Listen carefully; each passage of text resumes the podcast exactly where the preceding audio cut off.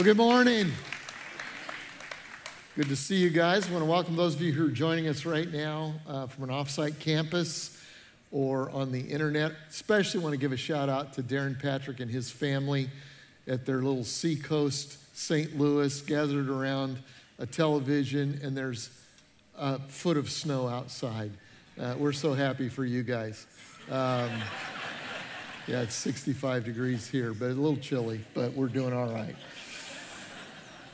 So we start every year off with a 21-day fast. We don't tell you what to fast. You fast whatever you want to. What are you fasting? I'm fasting hair, okay? See, on some of you, when God looks down on you, all he sees is hair. When he looks down on me, he sees his reflection. And so, oh well. I'm so excited. We'll start over. Hello, how are you guys doing? Am I all right? I'm so excited to be able to share with you this weekend. We're continuing a series called Unwritten. How many of you have ever had an opportunity to do something? Maybe it was make an investment, say something that would have made a difference in somebody's life, or just step up and do something that really would have been pretty cool, and you hesitated, and in the hesitation, you lost the moment. Anybody ever done that? You had good intentions, but you hesitated, and it was gone. There's a saying that says, he who hesitates is what? Lost, yeah. And so we're in a series called Unwritten. Basically, the theme of it is that your story for 2019, rest of your life, is unwritten. I love first of the year, because there's an anticipation, there's what can we do? What can I do? What's this year going to be like? Last weekend, Josh taught us that God needs to be the author of our story, and that we've got to put down the pen, we've got to embrace the people around us and live in the moment. And what I want to do is today I want to challenge you to be the kind of person that decides in advance how you're going to do the right thing. Because here's the deal. Hesitation will kill you. Hesitation will lose opportunity. But the way around hesitation is to decide in advance, before the heat of the moment, before the craziness, that says, here's how I'm going to respond in that situation.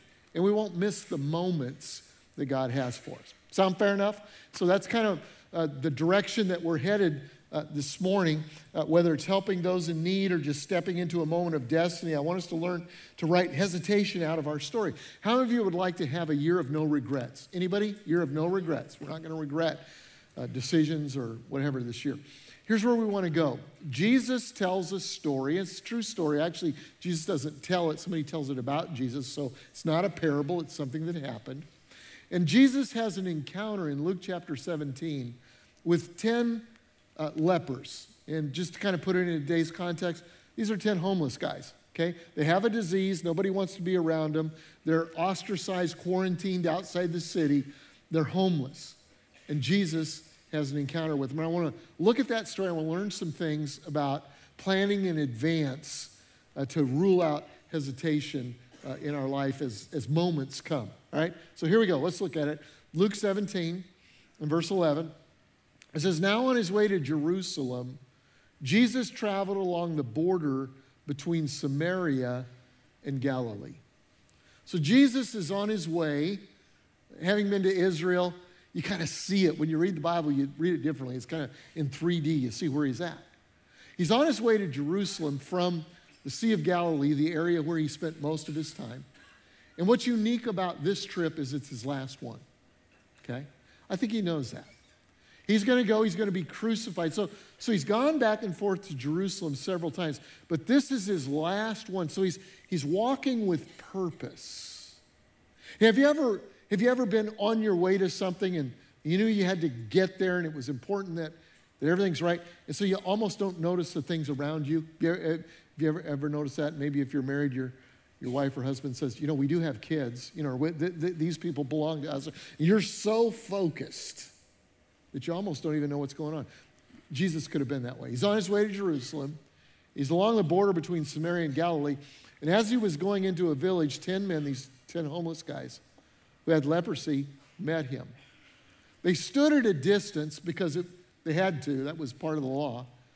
And they called out in a loud voice, "Jesus, Master, have pity on us." I want to start there, and what I want to do, I want to give you three things. Three ways to write hesitation out of your story. We're going to look at Jesus, his story, and kind of how it worked there. And here's the first principle that we learned from Jesus in this, and that's this: never resist a generous impulse. Decide in advance right now that this year, I'm not going to resist a generous impulse. You ever had one of those? You have an impulse that, you know, I'm going to give, I'm going to go, I'm going to say, I'm going to do, I'm going to loan, whatever it happens to be, and then you hesitate and it goes away. Look what Jesus did, okay? So when he saw them, remember he's on a mission, but it says he heard something, he looked, and when he saw them, he said, "Go show yourselves to the priest." We'll get that last part in a few minutes. I'll tell you what that means. But he saw. He didn't hesitate. He didn't look away. He said, "I can do something here." It didn't have to do with money. It wasn't a generous money impulse. It was a generous talent impulse. I have the ability. I have talent that they need. I can do something. And he did. He stepped into it. Have you ever hesitated or looked away when you saw a need? How many times have we walked past a homeless person? They had a cardboard sign and calling out, asking for help. And we just kind of look away. I did this. I did this very recently. I was downtown Charleston, and I was in some meetings down there, and I was going from one place to another in a limited amount of time to be there. And so I'm walking along, and this homeless guy, you know, was kind of rattling a cup and got a little card. And I looked, and then I thought, you know what? I don't have any money because I'm one of these crazy guys. I don't carry money with me. Normally I have a debit card and a credit card, and that's it. And besides that, if I did have money, this is my thinking, generous impulse, but I hesitate. My thought is, well, he would probably just take it and do what? Spend it on drugs or alcohol, right? You ever had that thought? Let's just be honest.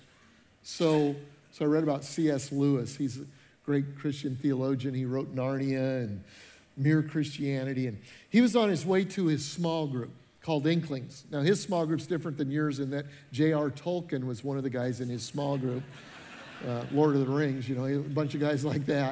And they would get together, authors. And so he's on his way to his small group. One of his friends is with him. And there's a homeless guy, a beggar on the street, the whole 9 yards. And so C.S. Lewis dropped some money into his cup, and his friend made the objection, "Won't he just spend it on drink?" To which Lewis answered, "Yes, but if I kept it, that's what I was going to do with it." It's a little close to home for some of you, isn't it? Generous impulses usually come in one or more of these three forms. It's either a generous use of your time. In other words, there's an impulse, I should volunteer, I should do something, I should get involved.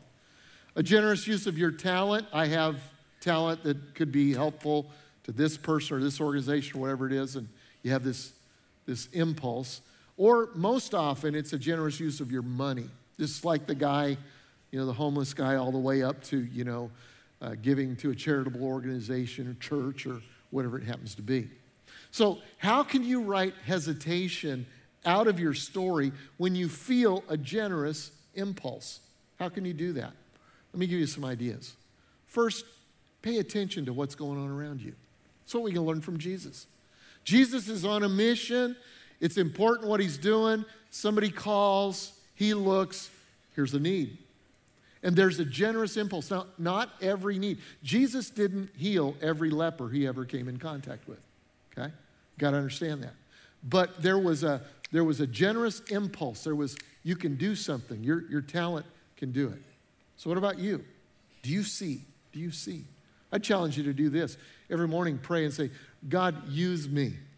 If you will do that, God will wear you out. If you don't pray, "God, use me," you'll never see a need around you, and they're everywhere. So the first idea is pay attention. Here's the second one. Put in your mind God's promises to generous people. Did you know that the Bible is full of promises to generous people? Here's why I think it is. It's kind of the prize. It's the lure. God wants you to be like him. He is a generous God. And so he gives perks for generosity. There are internal perks and there are external perks. When you act on a generous impulse, good things happen. Now, there are all kinds of promises toward generosity. In the Bible, they're basically in two categories: being generous toward God first, and I'll show you that. 2 Corinthians 9 and verse 6 says, remember this. Whenever it says remember this, you'll probably forget it. Okay, that's why it says it. So it says, remember this. Whoever sows sparingly will also reap sparingly, and whoever sows generously will also reap generously. There's kind of a sowing and reaping kind of a thing. Then he says, each of you should give. Now, this is toward God, and it's reflected through the church. When you come, you give at the church. You're giving to God and God's mission around the world. And he says, each of you should give what you've decided in your heart. That's deciding in advance, okay? You plan. You make a plan. You decide in advance, not reluctantly or under compulsion, no hand-wringing, no arm twisting, okay? That's what I like about this church. That's what I like about you guys. I mean, we've just about completed, not quite completed, but we've just about completed a giving thrust called Imagine toward building a new building next door. And there hasn't been any arm twisting. That's not what we do. We say, decide in advance. Go pray. You know, you've heard me say that several times. Go pray. And we're not taking an offering today, so kind of relax. Breathe out. I'm giving you congratulations right now. That's what I'm doing. You guys are generous. Most of you are generous. And what you do is you just pray, you decide in advance, and you do it. But here's what's interesting, is that tagged onto the end of this is a promise. It says, and God is able to bless you abundantly so that in all things, at all times, having all that you need, you will abound in every good work. So when you give to the church, actually to God through the church, you need to claim a promise. It says, God, I'm given to you. Thank you that you're able to bless in all ways so that at all times I'll have all that I need so that I can abound in every good work, so that I can respond to generous impulses. Here's another one. Proverbs 3 and verse 10 says, honor the Lord with your wealth, with the first fruits of all of your crops. Then your barns will be filled overflowing. How many of you have a barn right now? I do. My dad lives in it. It's full. Okay, it's got all kind of junk in it. And your vats will brim over with new wine. The point is, when you give toward God, when you're generous to God, he promises some things, and claim the promises of a generous giving. Now, most of the promises of generosity are toward the poor, okay? There's some that are toward God, but most of them are toward the poor. Take a look at these. Proverbs 19, verse 17. Whoever is kind to the poor lends to the Lord. What does it mean to be kind to the poor? It means that you follow a generous impulse, either with your time, talent, or treasure, and you're kind to the poor. You do something good. You advocate for. You give toward the poor. It says when you do that, you lend to the Lord, and he will reward them for what they've done. There's a reward in being generous to the poor. Look at the next one, Proverbs 22:9. The generous will themselves be blessed for why? For they share their food with the poor. When you follow a generous impulse with the poor, you yourself will be blessed, it says. Proverbs 28, verse 27 says, those who give to the poor will lack nothing. Wow. Did you hear that? Those who give to the poor will lack nothing, but those who close their eyes, look away, will receive many curses. Some of you, did any of you this week see on either social media or news or the paper, the opening of the West Ashley Dream Center clinic? Anybody see that this week? Maybe you're able to be a part of it. It was a cool thing, very cool thing. And I want to say a yay God to the West Ashley team, to Chris Russo and all of you who worked so hard to opening that and being a part of it. It was so much fun. The mayor came out, and they're very excited about it. The city gave us some money. And what the Dream Clinic West Ashley is about is providing health care for those who aren't able. You know, it's one thing to sit around and whine about who has health care and who doesn't, and hope the politicians do the right. It's another thing, do something about it. You understand what I'm saying? And what the Dream Clinic does is it does something about it. Those who don't have health care or those who are, you know, I think it's 200% over the poverty level and below can come and benefit from what's going on there. And what's exciting about it is it's almost 10 years to the week after we were able to start the North Charleston Dream Center Clinic. In fact, the North Charleston folks are the ones that kind of helped put it together. And this was kind of fun. I was at the West Ashley one, and that was their first night. They'll be doing it every Wednesday night to start with, free healthcare. And doctors and nurses volunteering their time. And if you want to volunteer, I'm sure there's a way to do it. I don't know how. But you can call our office or something. I don't know. But anyway, it can be done. That was spontaneous, could you tell? So those that were there to provide services for the poor, several of them came up to me and said, boy, I hope somebody comes. I hope we have people. And I thought, I remember, dial back 10 years, North Charleston Dream Center, we wondered the same thing. Okay, if you build it, will they come? We currently serve over 6,000 patients per year at the North Charleston Dream Center. I said, yeah, go ahead, that's good, that's good. I said, you guys don't have to worry about it. Don't have to worry about it. People will come. And as they do, you'll be blessed. And you know what, as a church, one of the reasons that we do that is that we want to care about what God cares about. It's too often we spend all of our resources on us, right? We want to care about what God cares about. And honestly, we're a little selfish. We want to be a place where God can bless, okay?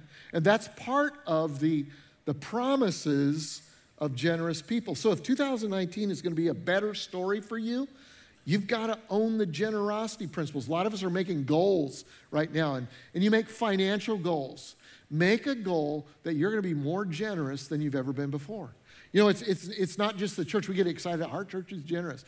Or even the government. We talk about the government. And you know what? We have politicians in our church on both sides of the aisle, all the way from local all the way to the very national government. And sometimes they see different ways of serving the poor. You know, they see it differently, and that's what they argue about. I know a lot of them. And I know that they're sincere about it, and I pray for them and pray that they will, because I want our nation to be a place where God can bless as generously as this. But it's not just our nation, and it's not just our church. It's you and I. Very easy to go, you be generous.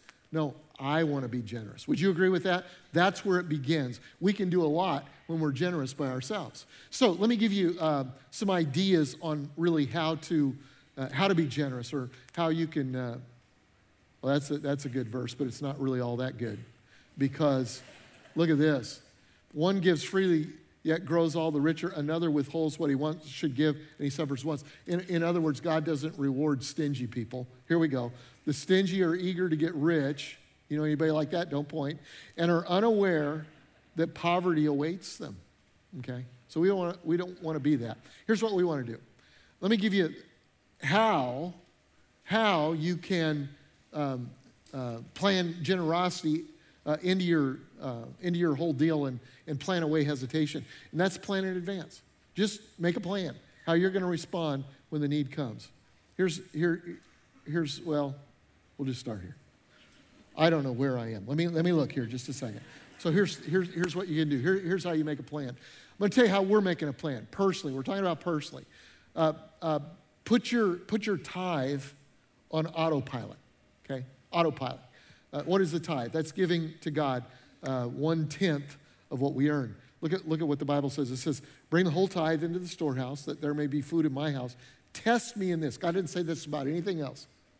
He says, test me. See if it's not true. And see if I will not throw open the floodgates of heaven and pour out so much blessing that there will not be room enough to store it. And so, what Debbie and I do, we learned this principle a long, long time ago and have operated on it. And what we've always done is we've written our tithe check first. We write it to Seacoast, and because we want it to be the first check that we write when we get paid. Now, here's the problem. As I look back this year, I saw that we skipped a few times. We had to go back and go, whoop, let's catch up there. And here's the main problem, and I'm just going to be transparent about this because I know nobody else deals with this. There were times when I thought, ooh, let's hold this tithe a little bit because it's a little tight and I need this. Anybody else had that? Don't raise your hands. And so this year what we decided to do is let's automate that thing. Let's automate generosity. So I went online, came out of the 21st or into the 21st century and said, I'm just gonna automatically do that. That's a plan to be generous. And I wanna just say this to you. If you haven't gotten into this whole tithing thing, I challenge you to take the 90-day generosity challenge. And that just says this, I'm gonna test God. It says test God. I'm gonna test him for 90 days, 3 months, 90 days, and see if this isn't true. And so you give for 90 days, and you know what, after 90 days, if you find out this isn't true, we'll give you your money back. Don't worry about it. We've only had one person, history of our church, that's ever happened. I have testimonies over and over and over and over and over again about how people have learned generosity in that. If that's you, you can text 320-320 to generous, and we'll give you some encouraging help in how to do that. So that's one way that you plan. Here's another way that you plan generosity is create a fund to bless people. This is where it gets fun. And this is what we're doing, is we have a little bit of money taken out of our, the payroll department does this and puts it directly into a savings account, our own savings account. The reason why is because when it passes through my money, it tends to go like this.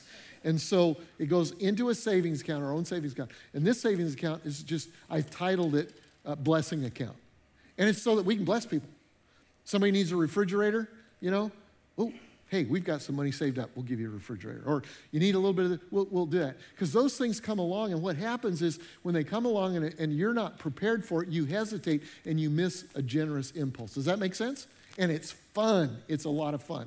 And then third thing that I'm doing, I made a commitment this year. It's one of my commitments is I'm going to always carry pocket change, okay? Now, I never do.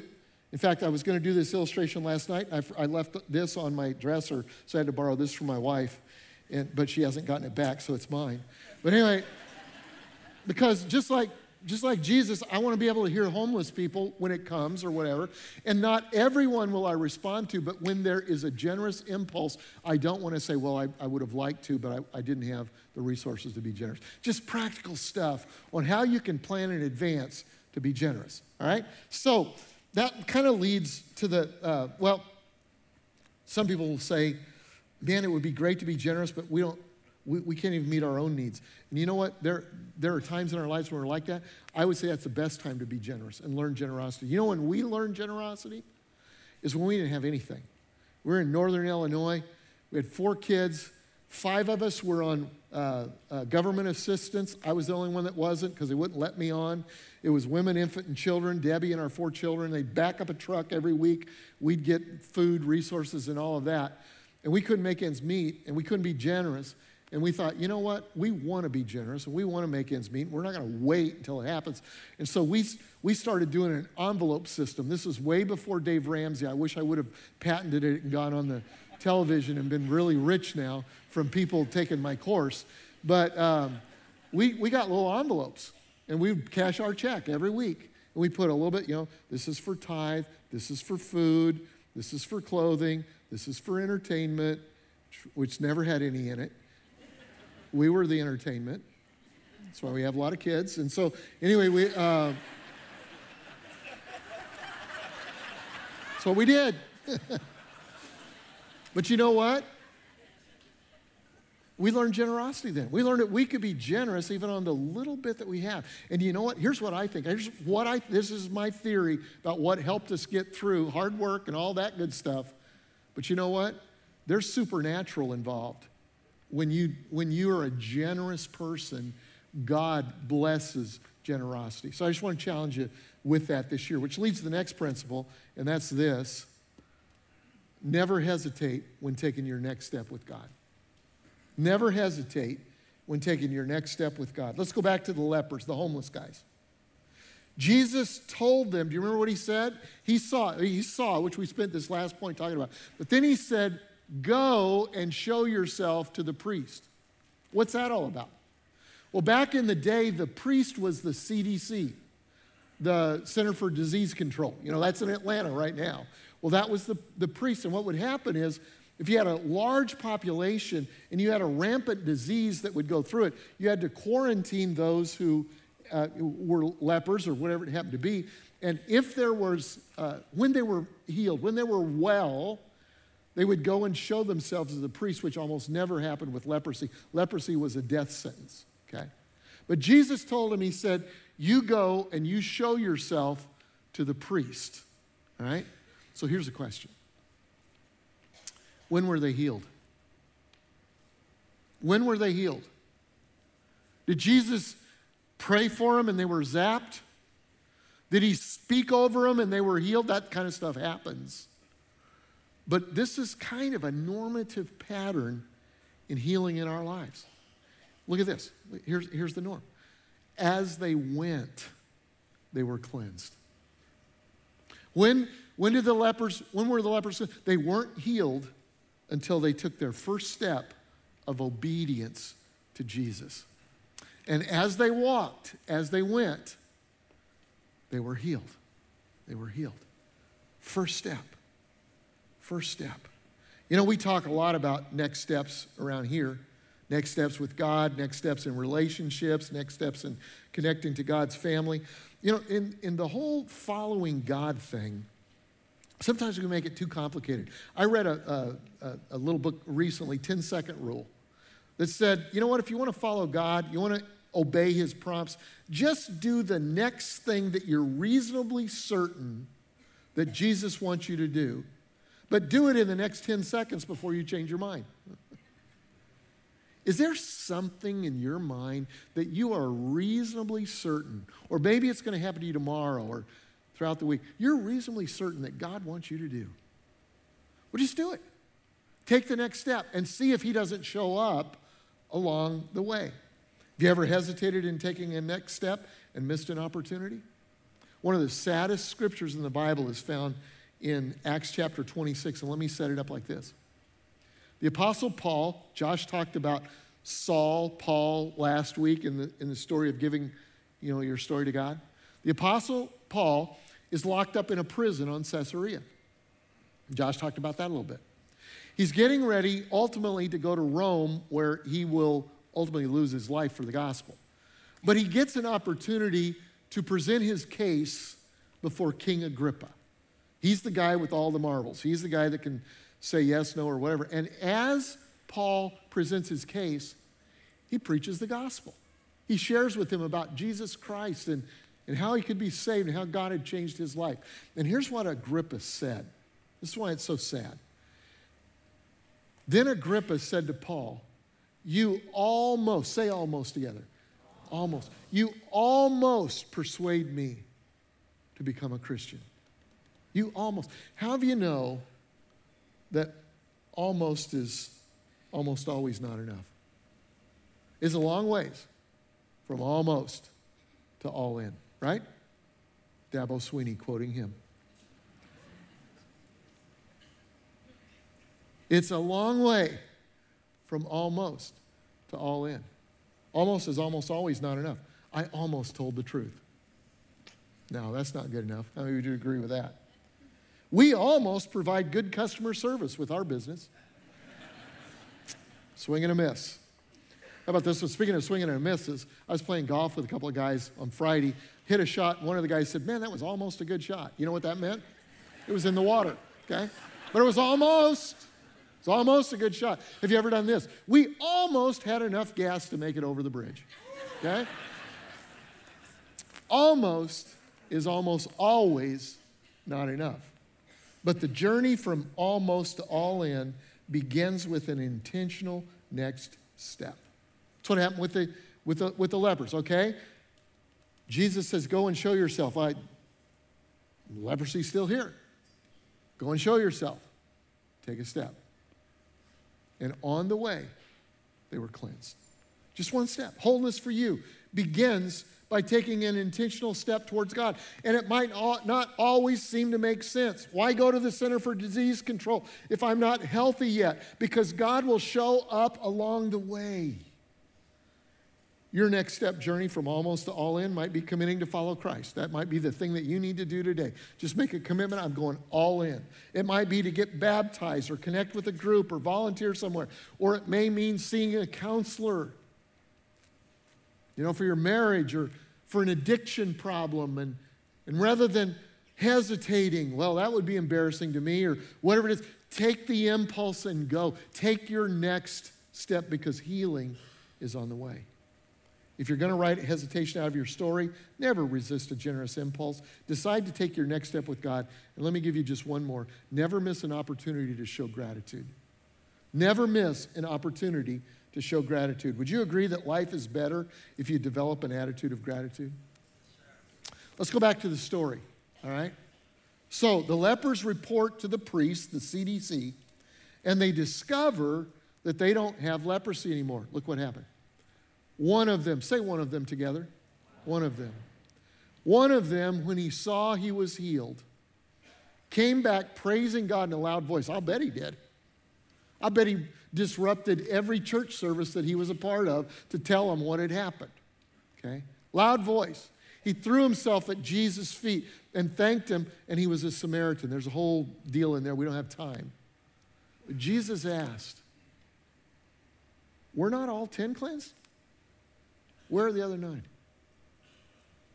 That is a good question. That's a question worth pondering. One guy had gratitude, expressed gratitude. That tells me that 9 out of 10 times I'm probably going to miss it when it comes to gratitude. Where were the other 9? Why didn't they come tell Jesus how good it was? I thought about that this week when I saw Jesus' question. You know, probably some of them were truly grateful. They just never got around to expressing it. They got so caught up in the party or everyday life, they just never got around to expressing it. This guy said it this way, feeling gratitude and not expressing it is like wrapping a present and not giving it. You ever been to a memorial service, funeral service? Usually 2 or 3 people, sometimes more than that, get up and say nice things about whoever's gone. That's awesome, and I love to listen to him, but I often wonder, did you ever tell him or her that? When they were alive, when it would have done some good, when they could have benefited from it and you could have deepened relationship, did you say the things? Or did you not get around to it? And some of them just never got around to it. Some of those that didn't return, maybe some of the 9 felt entitled, you know, for entitled people, it's never enough. You know, I deserve to be healed. The raise is never enough. The gift is never enough. The action's never enough. Somebody said if you concentrate on what you have, you'll always have more. But if you concentrate on what you don't have, you'll never have enough. I like that. When entitlement moves in, gratitude leaves. There's no gratitude. Or maybe some of them were so addicted to complaining that gratitude never had a chance. I don't deserve leprosy. Why did this happen to me? Other people are worse than I am, and here I am. Look at all that I had before this happened. They were so ingrained with complaining that gratitude never had a chance.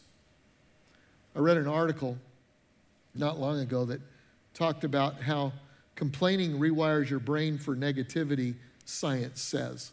In other words, there's a lot of studies on the brain these days, lots of them.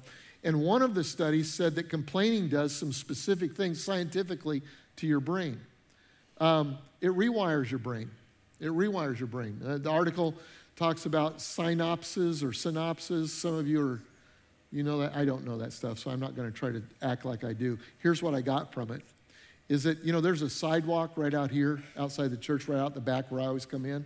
And it's one of these T sidewalks, okay? So I walk in this one, and there's a T. You can go this way or that way, and it's like this. And I never walk clear to the end of that thing. I've made me a new path right across here. You ever done that? And the more I walk in that path, the more beaten down it gets and the more easier it is. That's what happens in your brain when you complain. It makes a new path. It rewires. It makes a new path where that it is easier to complain and you're more apt to complain. And then there's what else they said. They said you literally become like those that you hang with, and you hang with a bunch of complainers. Your brain wants to emulate or wants to empathize with their complaints. And it becomes easier and easier and easier to complain. And ultimately, negativity increases stress, which will kill you. Complaining scientifically is not a good thing for you. So the very first day of the year, we're out running around. We thought, let's go get something to eat with some of our family. And there are no restaurants open on the first day of the year, right? There was one. You know, there were a few, but we found one of the ones that were open. So a lot of other people had the same idea we did. And the wait staff, they were overwhelmed. There was just no, they weren't planning on that, so it took a long time. The food wasn't good when it came. And so what did we do? Complain. That's what we do, right? Complain. Now, we didn't complain to the wait staff, because if you do that, they do bad things to your food. You don't want to do that. Okay? I know that. I used to be wait staff. And so I didn't do that, but I saw other people that did. But so you know, you do things like, how can you mess up a hamburger? How long could it take to cook a hamburger? What are they butchering the cows? You know, all that stuff. And here's what I observed during that moment, that lapse for us, is that the food didn't get any better and the service didn't get any better. But the attitude around our table went in the toilet. And the stress level rose. And we began to ruin what was a good day until we finally figured out, what are we doing here? What are we doing here? Okay? So you've got to learn that that complaining just doesn't get it. So I want to go back to this. I want to go back to this Jesus. Last thing he says. So he says to him, who's him? He's the one leper that got it, came back, and said, thank you. He said to him, rise and go. Your faith has made you well. Can you think with me a little bit about this? When did he get healed? When did the others get healed? Were the others healed? Well, they got healed on the way, and there was proof of it with the priests. Is it possible to be healed but not be well? Because this guy, his faith has made him well. Were the others not well, but they were healed? Let me put it where we understand it a little bit. You ever been healed in a financial situation, but your thinking and actions were still the way that got you into it, and so you weren't really well, you were just temporarily healed? Have you ever been that way spiritually, where that you had a spiritual high and something was healed and made whole in you, but you didn't change the thought patterns and the thought life, and so ultimately you were not well, and you went back into some unhealthy patterns? It can work in all areas of our life. And it seems like the key to that's gratitude. The key to well living is gratitude. Gratitude. We're learning that. Tell yourself this year, I'm not going to miss an opportunity to show gratitude. Every day, I'm going to train myself. When something good happens, I'm going to express it. And if somebody was involved in that, I'm going to tell them. I'm not going to wait till a funeral sometime to talk about how good they were. I'm going to tell them. This year, it's going to be different in that way. And you know what? Every day when I experience something that doesn't seem good, I'm going to find somehow in some way to express gratitude, because complaining will kill me. So we found out that my youngest daughter had cancer on a Friday. It was just before I was going to preach that weekend, and we found out what kind of cancer it was on Saturday, an hour before I was to preach. And so I don't want to tell anybody. I was processing it myself. The last thing I wanted to do was be here and preach. So I didn't come in for the worship. Because any of you cry during worship? I knew that it would wipe me out, and you can't preach after that. So I waited and came right out. It was time for me to preach, and I got done preaching, and I sat down on the front row during response time and just sobbed and sobbed and sobbed. And some of you that were there on that Saturday night thought, our pastor is confessing some serious sin tonight. And that's not what it was. It was a father processing what's going on with his daughter.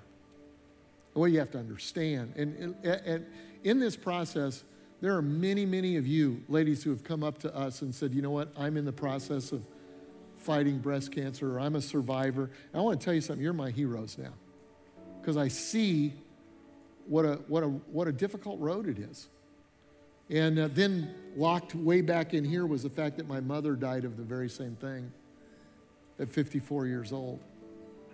And so projecting that forward, and we got a good prognosis for Jenny. There are great doctors, and there's good stuff that can happen. But I want to tell you what I wrote in my journal.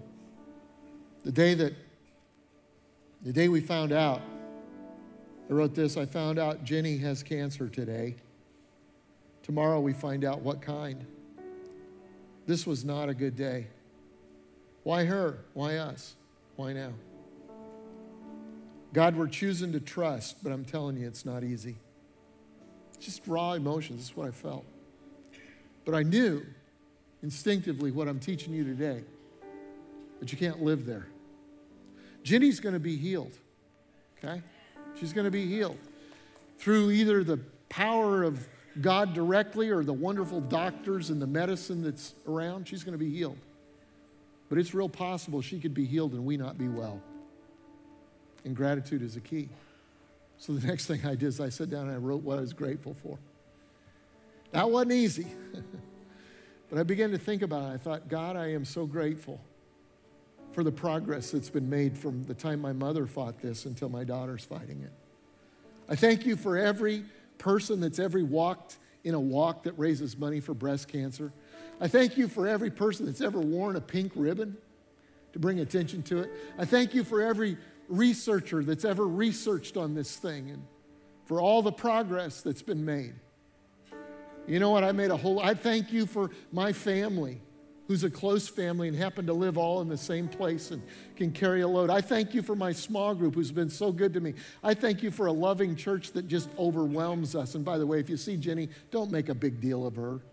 Some of you have been there. Don't come hug her and say, oh, I am so sorry. Just say, hey, glad you're here, right? Because it's just kind of weird. It's just a weird place to be. She's watching right now and doesn't even want me to talk about this. That's why I've got a bald head. As a father protects and provides. And I can't do any of those in this situation. I feel helpless, not hopeless. So I said, you know what? If she loses her hair, at least I can do shave my head. And we'll go through that together. So that's what that's about.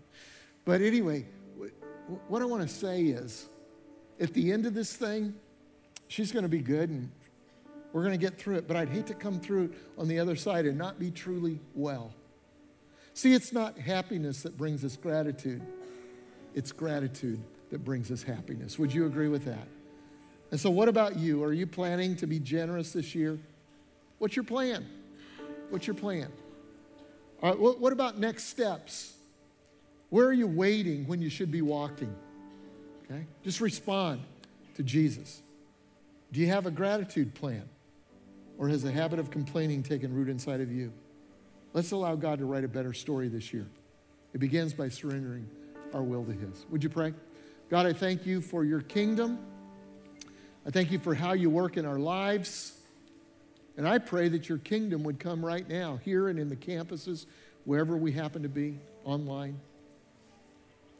God, I pray that we would just be sensitive to you during our response time. You would speak to us and that we would be faithful to respond to you as a beginning and a down payment this year in how we're going to respond all year long. May your kingdom come. May your will be done. In Jesus' name we pray. Amen.